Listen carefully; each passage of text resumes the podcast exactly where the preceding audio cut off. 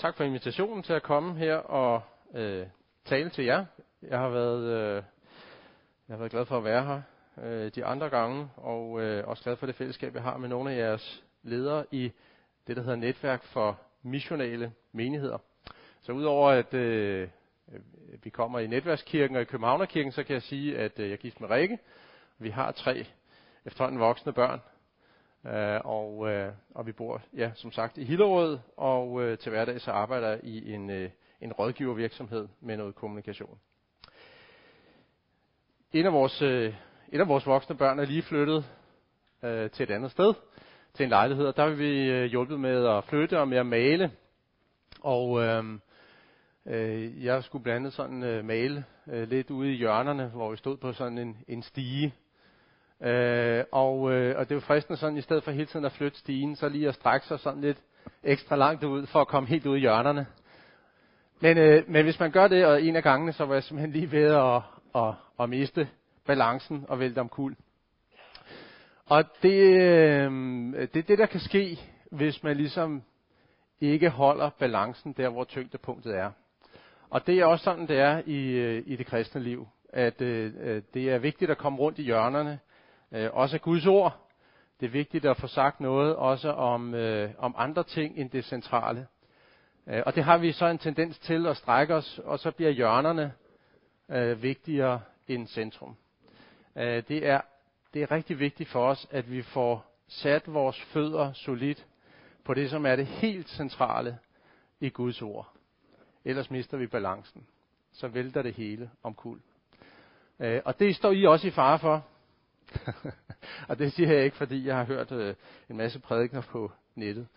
Øh, det øh, står I i fare for, fordi det står alle menigheder i fare for. Det står alle mennesker i fare for, fordi det er vores man- menneskelige natur. Vi har, vi har svært ved at blive i det, som er det centrale, og have vores rødder dybt festet ned i den muld, som det centrale er. Men øh, jeg vil gerne sige noget om det, som jeg er overbevist om, er det centrale ud fra Guds ord øh, i dag. Og øh, jeg har formuleret det sådan, hvordan bliver man en kristen? Det er jo et spørgsmål, der har optaget rigtig øh, mange. Jeg kan faktisk sige milliarder af mennesker op igennem historien, og også optager rigtig mange i dag. Før i tiden, så kan man sige, så handlede det for rigtig mange. Der var ikke rigtig nogen, der var i tvivl om, at der var en Gud, og at han stillede nogle krav. Så før i tiden, så handlede det meget om, hvordan kan jeg blive retfærdig over for Gud? Hvordan kan han acceptere mig? I dag, der kan man sige, at det er et mere blandet billede.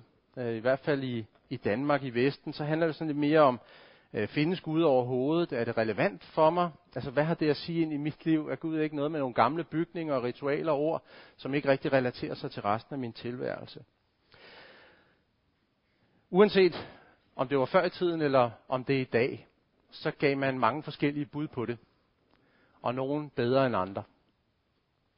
Øh, jeg vil gerne forsøge at give det, som jeg tror Gud siger i sit ord ud fra Bibelen. Og så vil jeg også gerne sige noget om, hvorfor jeg tror og mener, at kristendoms budskab faktisk er relevant også for mennesker i dag.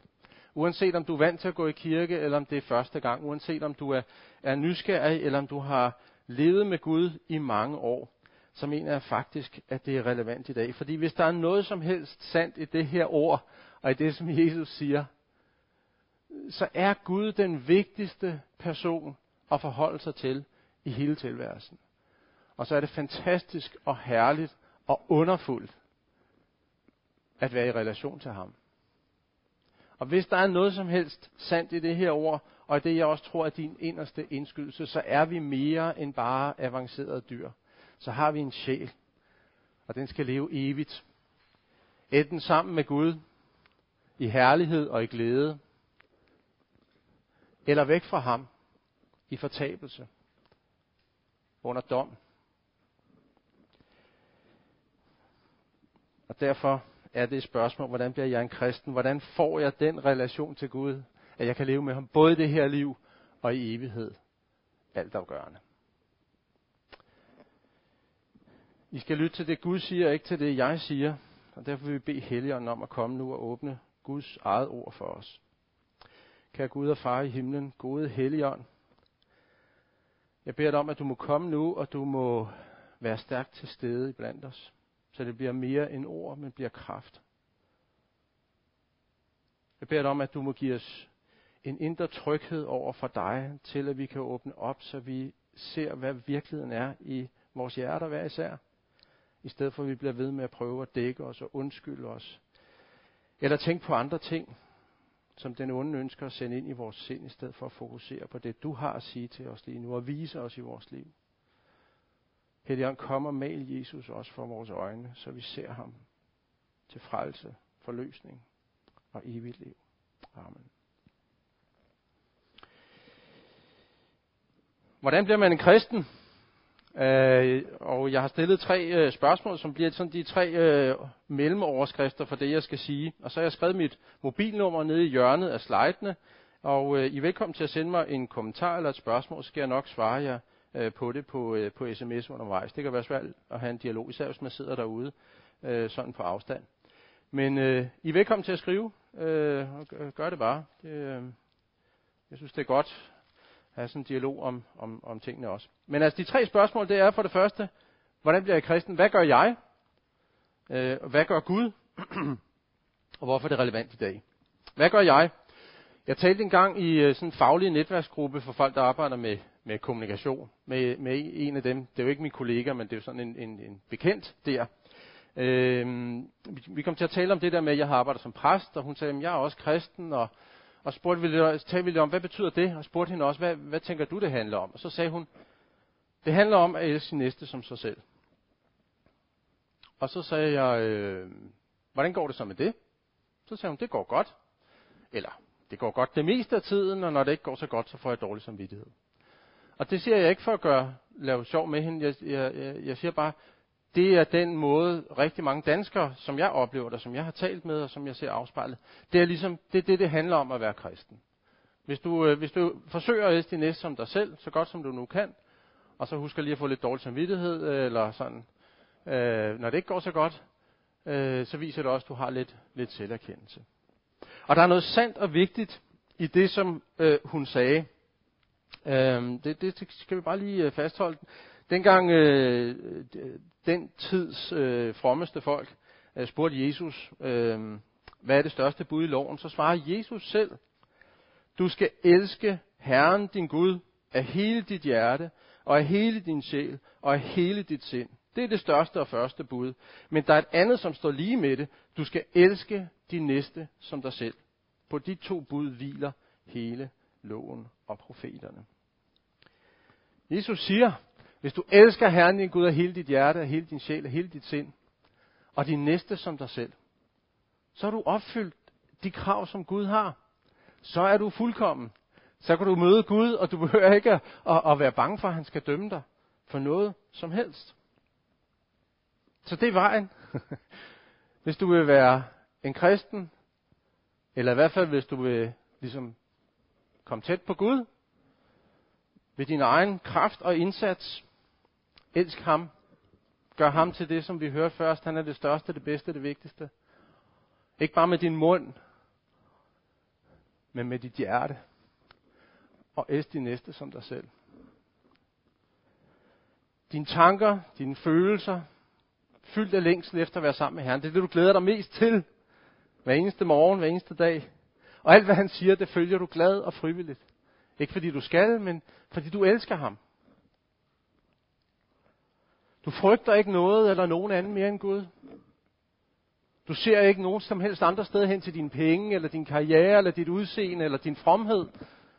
Du ser bare til ham, når du skal finde din identitet. Og du bekymrer dig ikke for morgendagen, fordi du tror på Gud, som er god, som er stærk. Ingen bekymring. Og din næste som dig selv, det betyder, at du tænker lige så meget på din næste, som dine tanker handler om dig. På godt og ondt. Du tænker lige så meget på din næste, som på dig selv. Du er lige så optaget af deres behov, og tilfredsstille dem, som du er, af opfylde dine egne. Både fysisk og, og, og psykisk, sådan til selskaber, så er, du, så er du reelt mere interesseret i, hvad de siger, end at fortælle om dig selv. Du er reelt mere optaget af, at, at de oplever sig elsket og værdsat, end du siger, er der ikke nogen, der vil elske mig? Prøv det. Prøv det. De fleste af os, vi kan godt klare øh, de, fleste af budene sådan på handlingsplan. Vi kan godt lade være med at stjæle. Vi kan som regel, i hvert fald hvis vi anstrenger lade være med at lyve, ikke? eller bryde det ægteskab. Sådan i handlingen. Men det her, det er kærlighed. Det er hjertet. Det er følelserne. Det er tankerne. Det er vores inderste.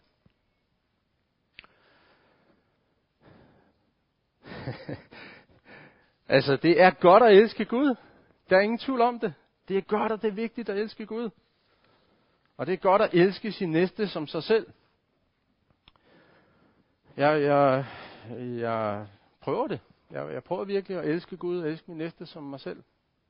Som jeg elsker mig selv. I den forstand, jeg tænker på mig selv. Jeg sætter mig selv først. Det er bare sådan, øh, der kan være sådan nogle små glimt, hvor det åbner sig op. Ikke? Gud åbner ligesom min dør til min næste, og så elsker jeg min næste for en tid. Men det er ligesom de der døre, hvor der de der automatiske dørlukker i. På en eller anden måde, så går der ikke mange sekunder, så kommer der alligevel lige til at handle lidt om mig selv. Om mig selv. Om mig selv.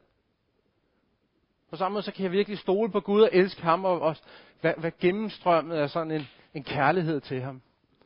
Og så rammer bekymringen, så rammer distraktionen, så rammer begæret. Paulus, som har skrevet den tekst, vi særligt skal, være, skal fokusere på i dag, han kendte til det her. Han har virkelig prøvet det. Han var, han var jøde, og han var det, man kaldte fariserer. Det vil sige, at han var en af de frommeste, der fandtes på det tidspunkt. Han har brugt hele sit liv på at være på det rigtige hold, på at være retfærdig over for Gud. Han havde virkelig kæmpet. Han overholdt alle de der ydre ting, som han skulle. Men når det kom til hans hjerte, så måtte han konstatere, uanset hvor meget jeg anstrenger mig, så kan jeg ikke. Jeg kan ikke.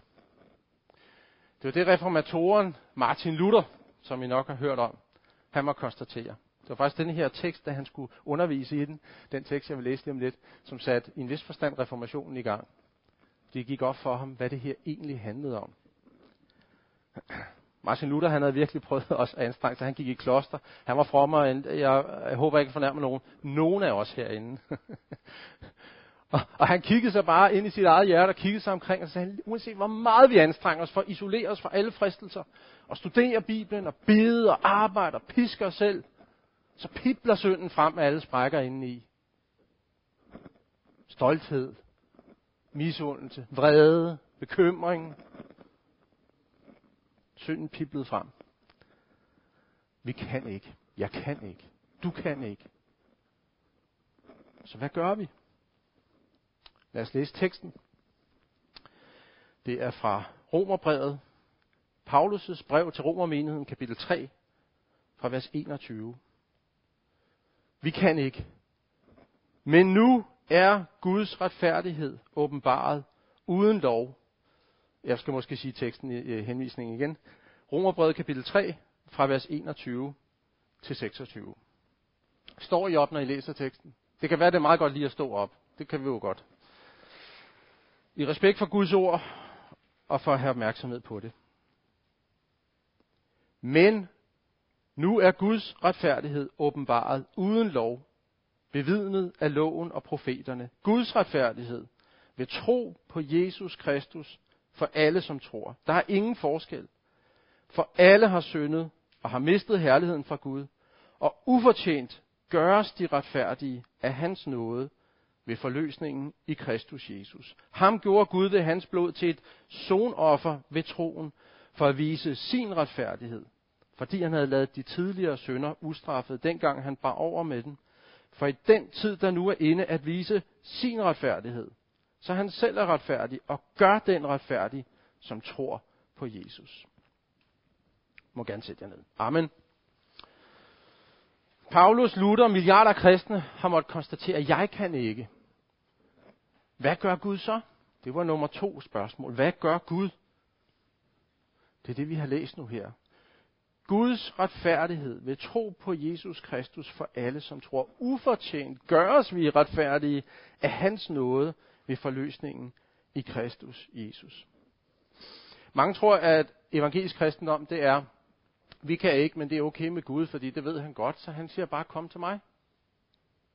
Gud er sådan lidt en laissez-faire øh, far øh, deroppe i himlen, som, som øh, godt forstår det hele, og så siger han bare kom. Og det siger man så, det er evangelisk kristendom. Men det er ikke det, hverken Bibelen eller Luther for den sags skyld, selvom det er mindre vigtigt, hvad han siger end Bibelen. Det er ikke det, han siger. Gud er ikke lige glad med synd. Gud er ikke lige glad med egoisme. Der er mange, der spørger, hvordan kan Gud være god, og så tillader han så meget ondskab i verden? Hvor, hvorfor er der så meget lidelse? Hvorfor er der så meget uretfærdighed? Svaret er ikke, jamen Gud han ved godt, at vi har lidt svært ved det, så han er sådan set ret ligeglad.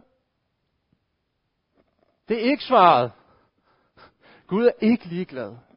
Hvis Gud var det, så var verden kaos.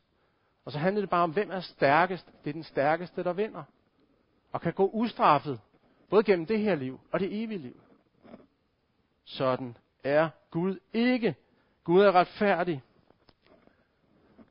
Og synd kræver betaling. En straf.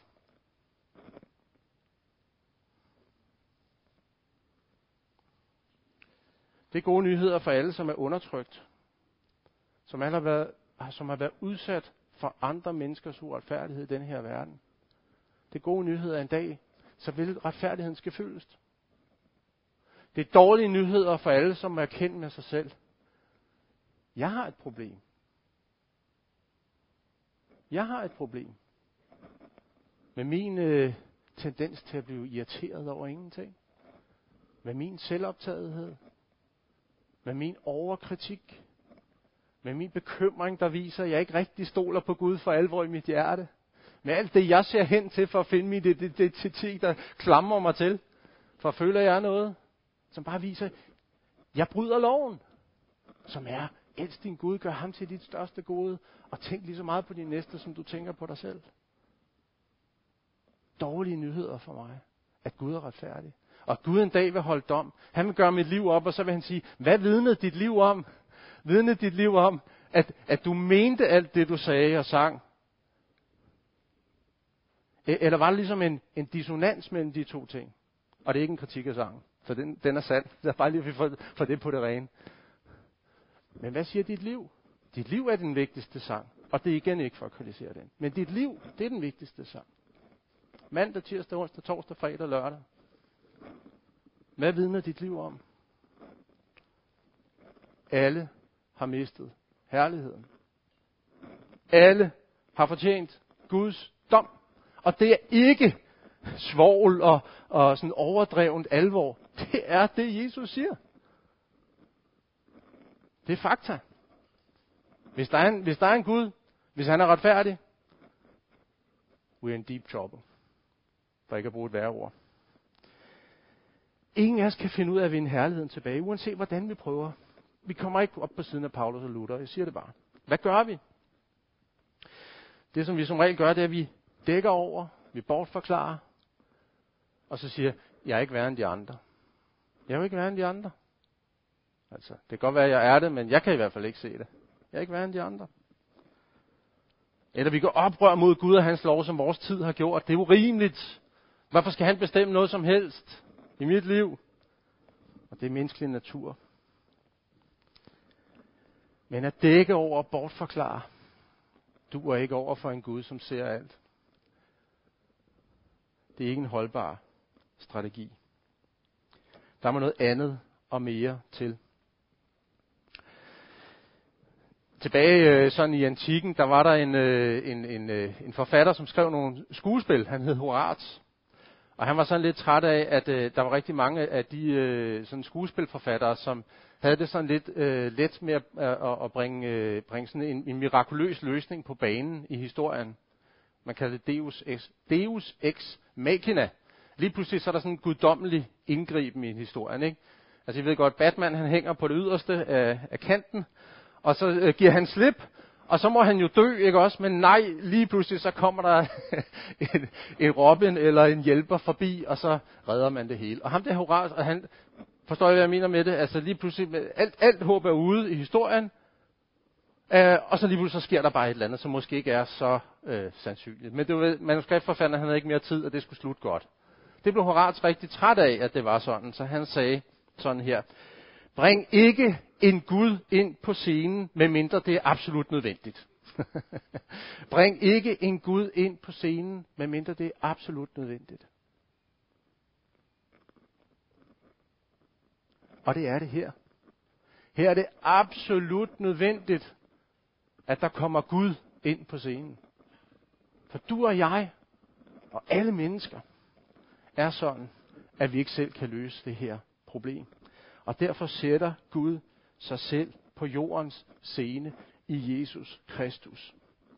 Og det er det, Paulus havde erkendt. Det er det, han havde mødt. Gud må gøre noget ved os. Og han må gøre noget for os. Og jeg sagde det forkerte rækkefølge, fordi Gud gør noget for os. Nemlig Jesus. Og så gør han noget ved os. Han satte sig selv på scenen i sin søn Jesus. Han havde fuldkommen kærlighed til Gud. Han var virkelig fyldt af, han er mit et og alt, min far i himlen. Han elskede sin far. Han elskede ham med en fuldkommen kærlighed. Det vigtigste var ikke det, Jesus gjorde. Det vigtigste var ikke Jesu mirakler. Jeg vil gå så vidt, og det kan godt være, at jeg tager fejl, men jeg vil gå så vidt til at sige, det vigtigste var ikke engang hans ord, selvom de er fantastiske. Det vigtigste var Jesu hjerte. Og det var fyldt, og det var rent. Det var fyldt af kærlighed til Gud, og det var fyldt af kærlighed til mennesker. Der var ikke en eneste gang, hvor han gjorde noget i modstrid med sin fars vilje, eller i modstrid med kærlighed til mennesker. Hvis du vil se, hvordan fuldkommen kærlighed og fuldkommen opfyldelse af Guds lov ser ud, så læs om Jesus. Buden er ikke sat til side. Gud er retfærdig. Men der kom en, der opfyldte alle budene. Ikke bare i handling, men i sit hjerte. Og efter han havde gjort det, efter han havde gjort alt det arbejde, som du og jeg skulle gøre, som Paulus og Luther havde slidt med, efter han virkelig opfyldte det, så gav han sig selv hen. Så lod han sig henrette. Han gik i helvede. Han tog helvede på sig, for at ingen af os skulle behøve at komme der. Han er et zoneoffer, som der står her. At der er en, der går ind og siger, du har fortjent at dø. Du har fortjent at blive fortabt. Men jeg tager straffen. Jeg går i fængsel for dig. Du skulle have arbejdet hele dit liv uden at fejle en eneste gang. Jeg lever hele mit liv uden at fejle en eneste gang, og så giver jeg dig det alt sammen. Fordi sådan er jeg. Og Gud accepterede det, da, da han lod Jesus opstå, så sagde han, tjek. Amen. Det var fuldbragt. Det var godt nok. Du gjorde det. Det er Guds retfærdighed åbenbart, det vil sige vist til os. Offentligt. Jesus blev henrettet i Jerusalem, så alle kunne se det, og alle muligt kunne skrive om det. For vi kunne forstå det her. Gud kommer til jorden. Han opfylder alt det, vi ikke kan. Han giver sig selv. Straffen bliver udmålt. For du og jeg kan tage imod det. Gratis. For os. Det kostede alt for ham, det er gratis for mig. Vi bare tro på ham og tage imod det. Ved at erkende, hvem du er i dig selv, og tage imod alt det, som Gud har gjort. Selv det kan vi hurtigt få gjort til sådan øh, nærmest at være en gerning. Det der med at tage imod. en af mine venner, han øh, faldt øh, teknisk set død om her for noget tid siden. Han var ude at cykle sammen med sin søn. Hans hjerte stoppede. Og øh, heldigvis så gav hans søn ham øh, kunstig åndedræt, og så var der en faldredder, der, der, der, en tidligere faldredder, der sad i sådan en håndværkerbil. Og han, fik, han vidste præcis, hvad man skulle gøre. Og efter noget tid kom en helikopter og fløj ham på øh, Rigshospitalet. Han lever i dag. Halleluja. Var det hans beslutning, der reddede ham? Tænkte han der, nu tror jeg, jeg tager imod kunstig åndedræt nu, nu, nu tager jeg det her elektriske stød, og derfor har jeg sådan et eller andet at være stolt af her. Ikke? Altså, jeg har på en måde reddet mig selv ved at tage imod det.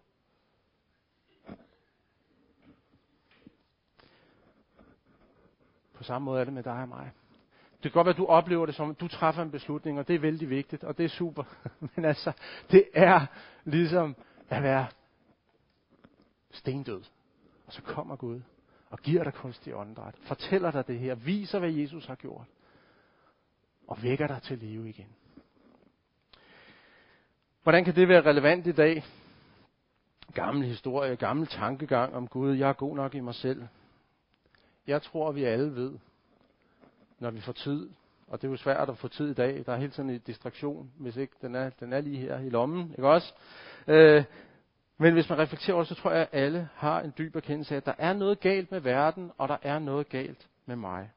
Vi kan overdøve det, vi kan bortforklare det, vi kan forsøge at kompensere for det ved at gøre noget godt, spise økologisk, eller droppe kødet, eller arbejde med mig selv, eller blive dygtigere, eller smukkere, eller et eller andet. Men der er noget galt med os, uanset hvor meget vi anstrenger os. Selv nogle gange, når vi søger kærligheden, så er det jo fordi, jeg godt ved, at jeg er ikke helt, som jeg skal være i mig selv. Men hvis jeg nu kan få nogen til at sige til mig, at du er god nok, så kan jeg måske tro det. Men der er noget, der mangler i dit liv. Og det kommer til at blive ved med at mangle lige meget, hvor mange gange du bliver bekræftet. Det er herligheden, du mangler. Det er herligheden, som vi havde engang, men som vi har tabt. Og herligheden var vi skabt til at bære, og det er derfor, vi længes efter den. Altså hvis vi skal tro på, at der aldrig har været et, et tidspunkt, hvor vi havde herligheden, så er det jo underligt med os mennesker, at vi har en fornemmelse af, at der er noget galt. Okay? Hvis vi aldrig engang havde herligheden, hvorfor er det så, vi længes efter det? Hvorfor er det, vi længes efter at være de fuldkommende mennesker, vi var skabt til at bære? Det er fordi Bibelens historie er sand. Der var en gang, vi havde den. Og vi var skabt til at have den, og vi var skabt til at leve i fuldkommen kærlighed. I skønhed. Den skønhed, som er i det fuldkommende. Du kan anstrenge dig. Du kan arbejde. Du kan hele tiden tænke, hvis jeg bare fik en kæreste, eller hvis jeg fik en bedre kæreste, eller hvis jeg havde en bedre kone, eller hvis, hvis jeg bare får den karriere, hvis jeg bare lykkes med det og det, hvis jeg bare taber 10 kilo. Du kan prøve og prøve og prøve, men det vil never enough, som vi sang. It's never enough. Der må noget mere til. Der må en anden til. Gud må give os det, vi mangler. Og det ønsker han. Han ønsker at give dig det, du mangler. Måske har du været kristen i mange år, og du ved godt det her i teorien. og så tænker du, men det, det har ikke så meget kraft i mit liv. Jeg har det selv sådan, når jeg sådan, øh, når jeg sådan, øh, når jeg går i seng om aftenen, så kan jeg godt være ret kristen, og når jeg vågner om morgenen, så er jeg sådan rimelig artistisk. Eller som en, jeg hørte en sige engang, så sidder satan på mit ansigt. Det synes jeg tit, jeg oplever. Så, så er det bare teori. Det der med, at i Jesus, så er alt godt med mig. Så synes jeg, at jeg bliver overfaldet af anklager. Og de fleste af dem er sande. det er det, der er forfærdeligt. Og så kan jeg ligesom ikke rigtig erfare det der. Ved I, hvad det gode er? Du, som er døbt til at tilhøre Jesus. Du, som har taget imod ham. Det er sandt for dig, uanset om du føler det eller ej. For din frelse bygger ikke på din følelse af, at det er godt nok. Din frelse bygger ikke på din glæde, og din frelse bygger i hvert fald ikke på din kærlighed til Gud, men på hans kærlighed til dig. Lad os bede sammen. Kære Gud og far i himlen,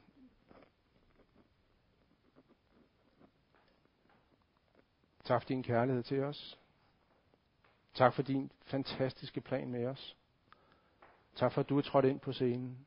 Og tak for, at det, du har gjort, det står i historien, og det gælder for os. Det giver du til os kvitterfrit. For du er god. Amen.